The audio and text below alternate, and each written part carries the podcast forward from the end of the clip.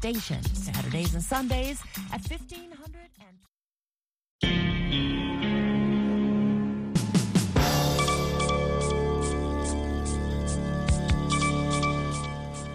Hivi sasa ni saa nane kamili mchana kwa saa za hapa Washington DC.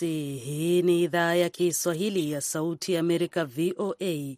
Hizi ni habari za dunia zinasoma kwako nami Mkamiti Kibayasi. Idadi ya vifo kutokana na mafuriko ya wiki iliyopita huko mashariki mwa Jamhuri ya Kidemokrasi ya Kongo imeongezeka na inaelezwa ni zaidi ya mia nne. Maafisa wanasema watu wengi bado hawajulikani walipo. Mvua kubwa ilinyesha hasa kwenye vijiji vya Bushushu na Nyamukubi.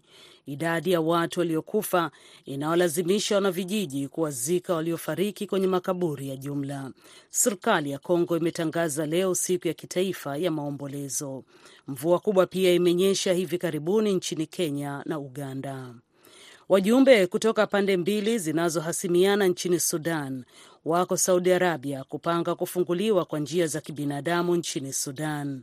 Pande hizi zimesisitiza kwamba zimekutana ili kila mmoja alete afueni kwa hali ya kibinadamu katika nchi hiyo ya kaskazini mwa Afrika na siyo kuhusu mashauriano ya sitisho la mapigano. Mashauriano ya mwanzo yalianza Jumamosi. Ufalme wa Saudi Arabia tayari umeahidi kuipatia Sudan misaada ya kibinadamu ya thamani ya dola milioni mia moja. Mapigano yalizuka nchini Sudan katikati ya April baada ya wiki kadhaa za mapigano kati ya jeshi la nchi hiyo na kikosi cha RSF ambapo maelfu ya Wasudani wamelazimika kukimbia makazi yao huku Wasudani waliokoseshwa makazi Sudan wakitafuta hifadhi katika nchi zinazopakana nazo.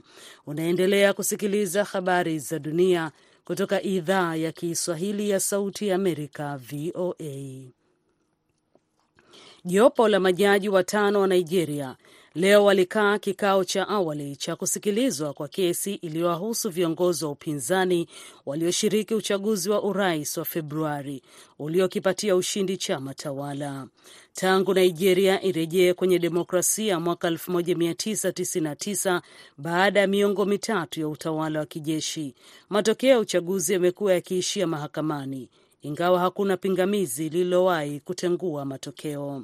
Malalamiko ya kupinga ushindi wa Bola Tinubu yaliwasilishwa mwezi Machi na wagombea kadhaa wa urais akiwemo kiongozi mkuu wa upinzani Atiku Abubakar aliyeshika nafasi ya pili na mgombea aliyeshikilia nafasi ya tatu Peter Obi. Mahakama ina siku mia moja na themanini tangu maombi yalipowasilishwa ili kutoa maamuzi ambayo yanaweza kukatiwa rufaa katika mahakama ya juu zaidi. Kiongozi wa upinzani nchini Senegal, Ousmane Sonko, hakutokea mahakamani hii leo kusikiliza rufaa yake binafsi katika kesi ya kashfa ambayo inaweza kuhatarisha kinyang'anyiro chake cha urais mwaka ujao. Sonko alionya Jumapili usiku kwamba hatokubali tena wito wa mahakama bila kuhakikishiwa usalama wake, na wakati muda wa rufaa ulipotolewa hakuonekana. Ripota wa shirika la habari la AFP aliyekuwepo mahakamani alieleza. Sonko aliibuka nafasi ya tatu katika uchaguzi wa urais mwaka 2019 na ana azma ya kuwania tena mwaka 2024 lakini anakabiliwa na kesi mbili mahakamani ambazo zinaweza kuharibu nafasi yake ya ugombea wake.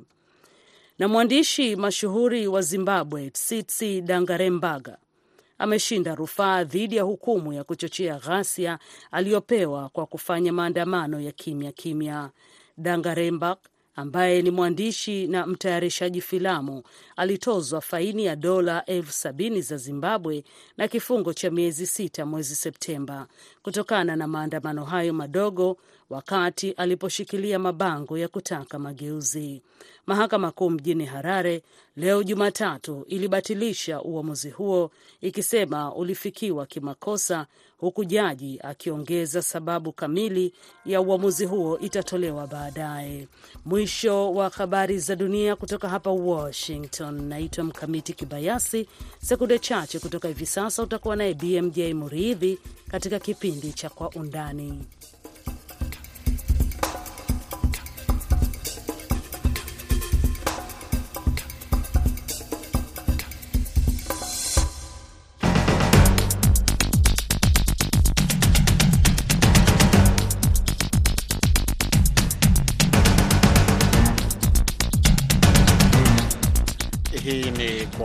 Kwa Undani kutoka idhaa ya Kiswahili ya Sauti Amerika, moja kwa moja kutoka hapa jiji kuu la Marekani, Washington DC, kipindi ambacho huangazia ripoti zinazogonga vichwa vya habari. Tunapekua pekua, tunachimbua, tunakupa maelezo ya kina zaidi kuliko ilivyo kawaida. Katika sehemu ya kwanza ya kipindi hiki tutaangazia hali ilivyo nchini DRC baada ya mafuriko ambayo yalianza wiki iliyopita kusababisha vifo vya watu wanaoelezewa kuwa wamepita, idadi yake imepita 400.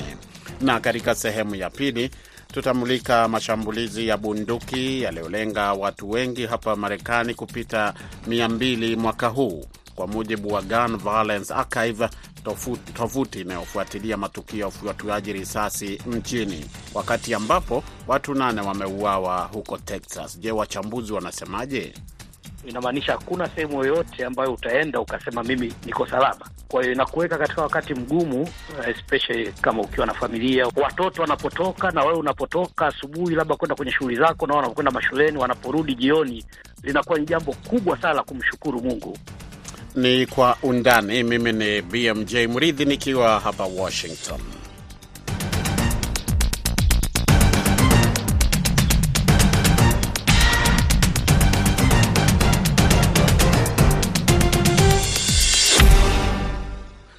Nam, idadi ya vifo kutokana na mafuriko ya wiki iliyopita mashariki mwa Jamhuri ya Kidemokrasia ya Kongo imeongezeka na inaelezwa kwamba imefika zaidi ya mia nne. Maafisa wanasema watu wengi bado hawajulikani walipo kwa sababu mvua kubwa ilinyesha hasa katika vijiji vya Bushushu na Nyamukubi na kusababisha hali ya sitofahamu na watu wengi eh, wengine inaelezwa kwamba Uh, idadi yenyewe haiwezi kujulikana kamili hadi pale uh, watu wote ambao wamefiwa watakapohesabiwa na kujulikana, wale wamekufa watakapohesabiwa na kujulikana ni wangapi. Lakini idadi ya waliofariki inawalazimisha wanavijiji kuwazika waliofariki kwenye makaburi ya jumla. Serikali ya Kongo imetangaza leo Jumatatu kuwa ni siku ya kitaifa ya maombolezo, na mvua kubwa pia imenyesha hivi karibuni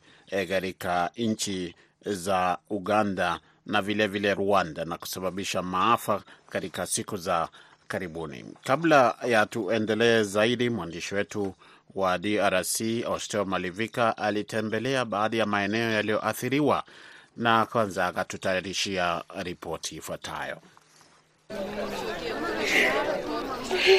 Ni machozi na bumbwazi kwa wakazi wa kijiji hiki cha Nyamukubi hapa wilani Kalehe mkoani Kivu Kusini.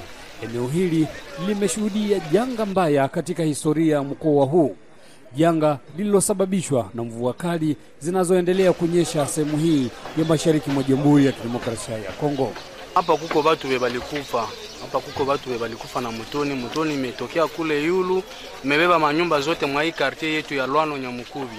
Hapa ni Lwano, batu bamekufa. Kuko ndugu yangu moya Shandrake yake ameenda na batoto ine. Kuko ndugu yangu moya naye njo Fredi Mungu iku munaye mtoto wake amekufa moya na nyumba imeenda. Vrema hapa ni kilio, bamingi bameenda na bamingi njo hatuyaona nyuma yangu hapa hivi kuko batu banatosha mu mudongo, kuko mwanamke moya njo ya Shandrake na batoto ine. Saa isa njo tunamaliza batosha mu hapa na njo abe banalala hapa hivi ka hapo kwa mko naona batu na kuko bashe pale njo baba njo bako pale vile. Utafiti ukiendelea katika vifusi na matope, vijana wakiendelea kupata mili zaidi ya watu, ikiwa siku ya tatu ya uokozi. Shughuli za uokozi zinaendelea katika kijiji hichi cha Nyamukubi. Kama unavyowaona, hawa ni vijana ambao wanaendelea kutafuta mili katika hizi jengo ambazo ziko hapa baada ya mvua kuleta matope na mmomonyoko wa ardhi kutoka kwenye milima. Baadhi yao wanasema kwamba wanatafuta watu pamoja na vitu ambavyo vimeteketea katika matope haya. Hii vitu na watu, vitu na watu, vitu na watu, watafuta vitu na watu walipotea huko. Dada huyu ambaye ameshindwa kutaja jina lake kutokana na maumivu ya kupoteza familia wengi, anasema amepoteza watu ishirini wa familia yake, wote waliopoteza maisha kutokana na mvua kali wakiwa sokoni. Kakaangu alikufa na mloko yangu pale, shangazi yangu alikufa na baloko yangu sita, na iko tu hapa hapa nyuma, bamingi baliisha, batu bameisha mingi na huku Chabondo dadangu na alienda, jamaa yote hakuna tamwe baliona. Nyamukubi mwalikuwa msoko naye mamangu mloko alienda na iko yeye tu, ni bamingi, jamaa zimeisha sana huku. Viongozi wa kanisa wakisema waumini wao wengi wamefariki dunia ama kupoteza nyumba zao kuharibiwa na mvua kali iliyoporomoka toka kwenye milima ambako hadi sasa maji yaendelea kutiririka na barabara zikiwa zimezibwa na kuharibiwa na mvua. E, hali ni mbaya sana, ni huruma kwa sababu uh, mtoni Nyamukubi na mtoni Chisova imekuja ku, kuzika watu tu wanazikiwa. Mimi niko mchungaji, nimepoteza shirika yangu makumi munane na saba ndio nilisha resanse kwa saa hii bashirika ba kanisa la Gerizo des Âmes, na mimi mwenyewe ni mchungaji wa kanisa ya Gerizo des Âmes hapa Kale. Yaani Wakristo wako wamekufa? Niliisha resanse makumi munane na saba. Watu wamekufa ama wamepotea tu? Wame, wamezikwa na mtoni, wachache wameonekana, bengine bangali mule mu mchini ya budongo na wengine wanakuwa mulake abajatoka ndani ya maji, zile maiti zenye zilizikwa pale. Hapa tuko katika maeneo ya Nyambukubi ni Kalehe. Hawa ni baadhi ya watu ambao wamefariki dunia kutokana na mmonyoko wa ardhi, kutokana na mvua ambazo zimekuwa zikinyesha katika maeneo haya ya Kalehe. Wakazi katika maeneo hayo wakisema kwamba ni zaidi ya watu elfu moja ambao wamefariki dunia baadhi yao wakiwa hapa, kila mmoja akija kutazama mmoja wa familia zake. Wakazi hapa wanasema kwamba mvua kali zilitoka kwenye milima na kuteremsha matope pamoja na mawe ambayo imemaliza kijiji hiki, wengine wakiwa wamepoteza hata zaidi ya watu hamsini kwa kila familia. Serikali ikitangaza idadi ya watu zaidi ya mia mbili kuwa ndio wamefariki dunia, wakazi kwa upande wao wakisema ni watu zaidi ya elfu moja waliofariki, kwani bado wengi walibebwa na matope na maji ya mvua hadi ziwani Kivu. Huyo ni Ostel Malivika mwenzetu akiwa katika eneo la tukio, ambaye amekuwa akiangalia mambo yanayoendelea kuhusiana na mafuriko kufuatia mvua kubwa zilizoonyesha mashariki mwa DRC na ni kwamba pia taarifa tulizozipata kutoka vyombo mbalimbali vya habari ikiwa ni pamoja na lile shirika la AFP na lile la AP zinasema kwamba miili ya watu ambao walipoteza maisha yao ilikuwa bado inaopolewa leo Jumatatu kutoka vijiji viwili mashariki mwa Jamhuri ya Kidemokrasia ya Kongo ambapo mafuriko kama ulivyosikia mwenzetu Malivika akieleza hapo yameua zaidi ya watu mia nne. E, polisi uh, wa, wakazi baadhi ya wakazi wakisema hiyo ni idadi tu ambayo imetolewa na serikali e, lakini wanakadiria kwamba idadi hiyo huenda ikafika hata kuvuka elfu moja. Ni mafuriko ambayo yalianza wiki iliyopita baada ya mvua hizo na inakuwa imetangazwa kwamba ni moja ya maafa mabaya zaidi ambayo yametokea katika historia ya hivi karibuni katika Jamhuri ya Kidemokrasia ya Kongo. Walionusurika walitazama huku wahudumu wa kibinadamu wakirundika miili kwenye makaburi ya halaiki, msikilizaji, ambayo yalichimbwa mwishoni mwa juma katika video ambazo zimeendelea kusambazwa kwenye mitandao hasa ile ya kijamii. Wafanyakazi hao wamechukua siku kadhaa kuopoa miili mingi ikiwa imejaa matope e, kutoka vijiji vya Bushushu na Nyamukubi kama ulivyomsikia mwenzetu Osteo Malivika hapo akieleza, vyote vikiwa katika jimbo la Kivu Kusini, ambapo mvua hizo kama tulivyoeleza zimeporomosha pia udongo na kusababisha mito kuvunja kingo zake zao siku eh, hapo wiki iliyopita, na katika maeneo mengine mvua hizo zimeendelea katika siku za mwisho mwisho mwa wiki eh, ambayo imepita. Vyanzo na mashirika ya kiraia ambayo yako mashinani vilitarajia kwamba miili hiyo ingeongezeka kwa sababu kuna watu wengine ambao wako katika mazingira uh, ambapo walipelekwa mahospitalini, lakini miundombinu pia imeathiriwa. Kulingana na shirika la Msalaba Mwekundu la Kongo ni kwamba hadi sasa watu mia mbili sabini na nne walikuwa wamezikwa wakati tulikuwa tukitayarisha ripoti hii mapema asubuhi, wakiwemo wanawake tisini na nane na watoto themanini na wawili na zaidi ya wengine elfu nane mia nane wameathiriwa na mafuriko hayo ambayo pia yamesomba eh, baadhi ya majengo ya shule na kukatika kusababisha kukatika kwa barabara eh, kwa mujibu wa taarifa ya Msalaba Mwekundu. Joto kutoka kwa, kutokana na mabadiliko ya hali ya hewa linaelezwa kwamba ndilo linaongeza kasi ya mzunguko wa mvua barani Afrika kulingana na wataalam wa hali ya hewa. Msikilizaji, tutaendelea kufuatilia yale yanayojiri kuhusu mafuriko katika Jamhuri ya Kidemokrasia ya Kongo eh, kwa sababu hii ni habari ambayo tunasema ni developing story, kwamba haijaisha, na tutakujuza kadri tunavyopata habari hizo. Hadi hapo tunafika mwisho wa sehemu hii ya kwanza ya kipindi cha Kwa Undani. Usiondoke, kwani nitarejea hivi punde na sehemu ya pili.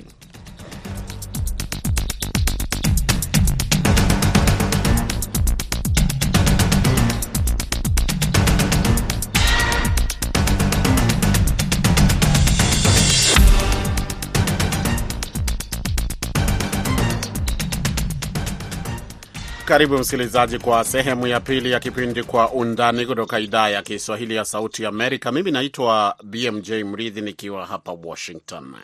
Mashambulizi ya bunduki yanayolenga watu wengi hapa Marekani yamepita, idadi yake imepita na kufika zaidi ya mia mbili mwaka huu kwa mujibu wa Gun Violence Archive, tovuti ambayo inafuatilia matukio ya ufyatuaji risasi nchini, na hii inafuatia shambulizi za la inafuatia shambulizi la hivi punde kabisa katika jimbo la Texas ambapo watu nane waliuawa na mshambuliaji aliyekuwa amejihami na aina ya bunduki ambayo wakosoaji wa sera za umiliki bunduki hapa Marekani wanasema inahitaji kuorodheshwa kama moja ya silaha hatari ambazo raia wa kawaida hawafai kuruhusiwa kumiliki.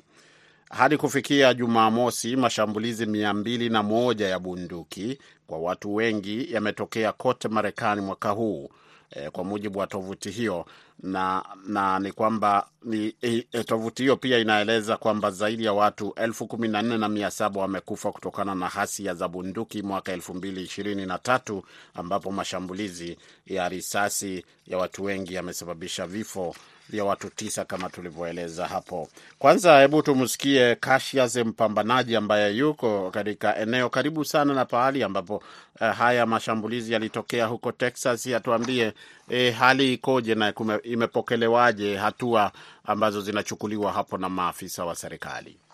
Kikubwa ni kwamba jamii kubwa ya, wana, ya wakazi wa Texas, haya matukio yamekuwa ni ya kuchanganya na ya kuzidi kuogopesha watu. Sio jambo baya, kwa sababu ni jimbo ambalo wameruhusu watu kumiliki silaha na kutembea nazo bila wasiwasi kama njia ya kujilinda, lakini watu wengine wanaitumia hii nafasi uh, kinyume na kujilimbikizia silaha kubwa za kivita na kwenda sehemu kama hizo na kusababisha matukio makubwa ya hatari. Allen unahesabika kama ni mojawapo ya miji safe kabisa katika jimbo la Texas, mji usiokuwa na matukio hayo ya bunduki bunduki na nini, lakini limetokea. Kwa hiyo inamaanisha hakuna sehemu yoyote ambayo utaenda ukasema mimi niko salama. Kwa hiyo inakuweka katika wakati mgumu, especially kama ukiwa na familia, unafikiria watoto wanatoka. Kwa hiyo kama mzazi, unaona vitu vinatokea, unasikia hayo matukio, kwa kweli watoto wanapotoka na wewe unapotoka asubuhi, labda kwenda kwenye shughuli zako, na wanapokwenda mashuleni, wanaporudi jioni,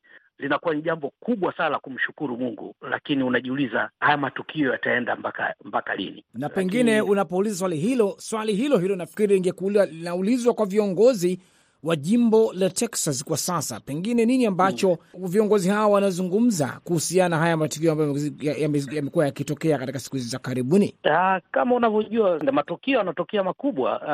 Imetokea uh, tukio labda mwaka uliopita watoto wameuawa shuleni kule Uvalde. Uh, kama kulikuwa na hatua zozote ambazo zingeweza kuchukuliwa na viongozi zingeshachukuliwa. Kwa hiyo ni kwamba yanapotokea matukio, wanatoka watu viongozi, wanaongea kwa sauti, zipigwe marufuku hizi silaha kubwa za kivita.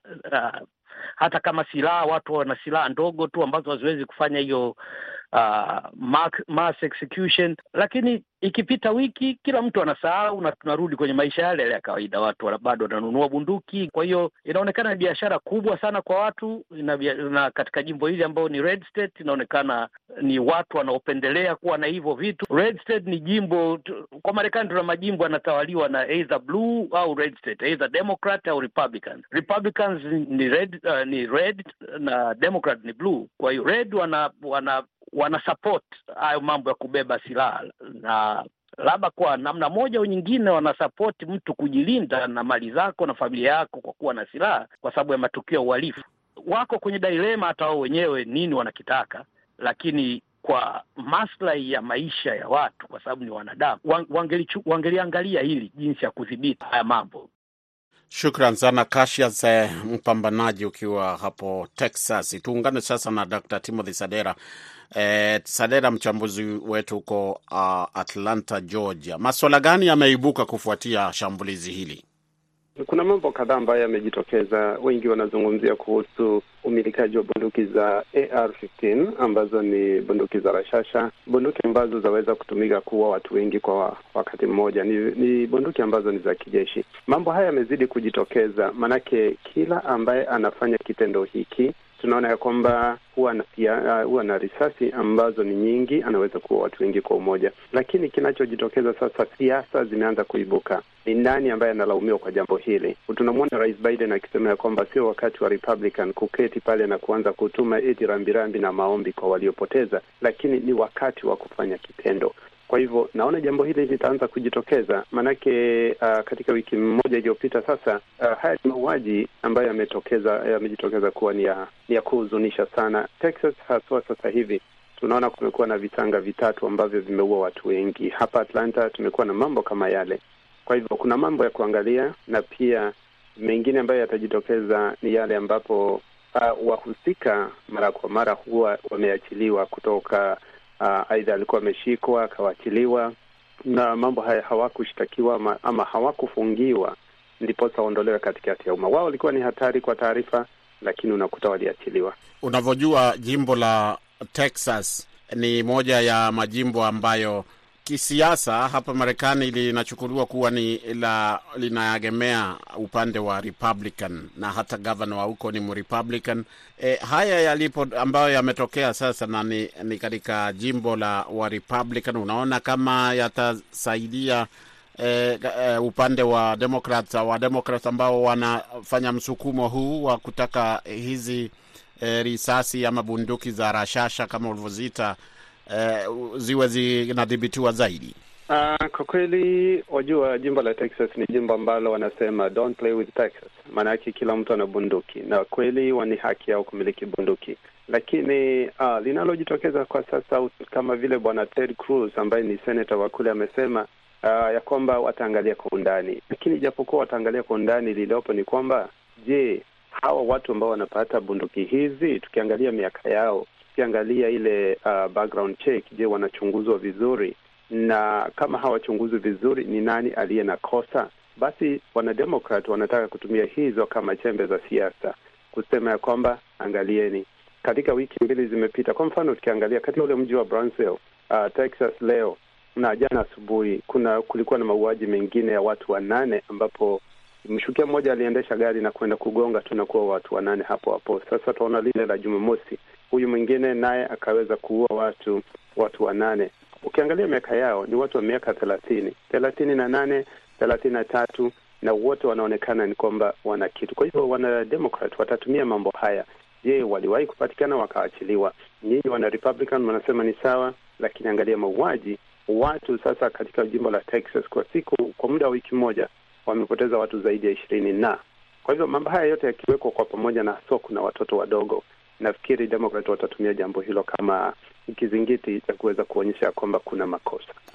Kila panapotokea hali kama hii e, moja ya mambo ambayo pia huibuka ni nafasi ya vyombo vya habari hapa Marekani katika kueneza e, ujumbe ambao unaweza kuwa na manufaa na unaweza kuwa pia ni hatari, kwamba wanatangaza mengi kumhusu uh, mshukiwa au yule ambaye amethibitishwa kwamba ametekeleza vitendo kama hivyo. U, unaona hali hii inachangia labda wale watu uh, Waingereza wanasema copycat wana inachangia ku, kuwawezesha eh, kutekeleza mashambulizi kama haya katika siku za baadaye eh, kwa haraka kuliko ambavyo wangefanya eh, kama haya mambo hayangekuwa yanawekwa wazi eh, kwa kiasi hicho na vyombo vya habari.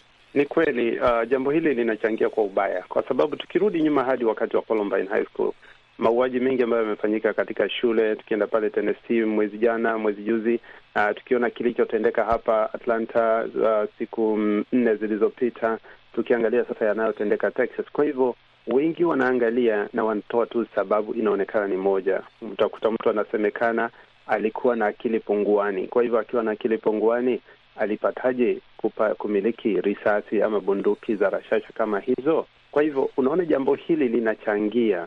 Mwingine anajua ah, wakininyima dawa zangu ambazo ninajua watasema niko na shida ya mawazo, basi nitaweza kufanya jambo hili. Linachangia, wote wanatoa visababu na wasababu wanazosema ni kwamba eh, ninachukiwa, ah, tulinyimwa dawa, eh, tulifanyika nini. Lakini kama kutakuwa na kizingiti ambacho kitakuwa pale ama pawepo na kipengele ambacho kitasema la, mtu akipatikana na kosa kama hili asipatiwe sifa za kuonyeshwa kwenye televisheni na kutangaziwa, huyu ndiye muuaji, amepotea, sijui ametafutwa wapi. Dr. Sadera, tukimalizia, hebu wakumbushe wasikilizaji ni kwa nini inakuwa ni vigumu sana kupitisha sheria za kudhibiti umiliki wa bunduki za rashasha hapa Marekani. Ugumu uliopo ni kwa sababu ni siasa. Uh, kila kitu ni siasa hapa, lakini ukiangalia Manake kulingana na katiba ya Marekani ni kwamba unastahili kumiliki, ni haki yako kumiliki bunduki na kujitetea. Lakini kile ambacho Rais Biden anaangalia ni kwamba apunguze umiliki wa risasi ama bunduki ambazo ni za kuua watu wengi, bunduki za kijeshi. Jambo lile kama litaweza ku, Kiingereza tunasema controlled, itakuwa ni vizuri, lakini wana NRA hawataki kusikia jambo kama hilo. Wanasema unaingilia haki yetu, maanake katiba inatupa ruhusa ya kumiliki bunduki.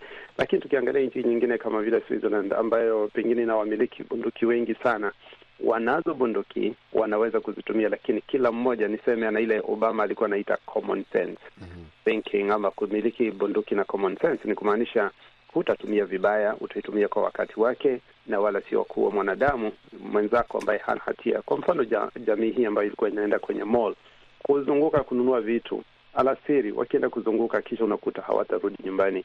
Mambo kama yale yanahuzunisha sana. Kwa hivyo ndiposa itakuwa ni vigumu sasa hivi kuweza kuwanyang'anya watu bunduki hizo, maanake ni katika katiba. Lakini sasa liliopo ni kwamba mm-hmm. lazima wawe na very strict uh, background check na pia kujua ni nani ambaye anaruhusiwa kumiliki. Kwa mfano kama sasa ikichukua uh, orodha yangu ama uh, takwimu yangu ni kwamba kuanzia miaka thelathini, tukiangalia pale miaka thelathini na nane miaka thelathini na mitatu yule wa Atlanta miaka thelathini na minne ishirini na minne alafu kulikuwa na pale uh, Tennessee mwingine alikuwa na miaka kumi na ishirini na kwa hivyo unaona hawa vibarubaru ndio sana sana ambao wanahusika katika mauaji haya. Kwa hivyo tunahitaji waweke aidha kitengo ambacho kitakuwepo na pia umri ambao uta, uta, utaweza kumiliki. Na je, wakijua mtu ni mgonjwa, mtu ana matatizo, mtu ni mtumizi wa madawa, wanastahili wachukue hizo bunduki za rashasha.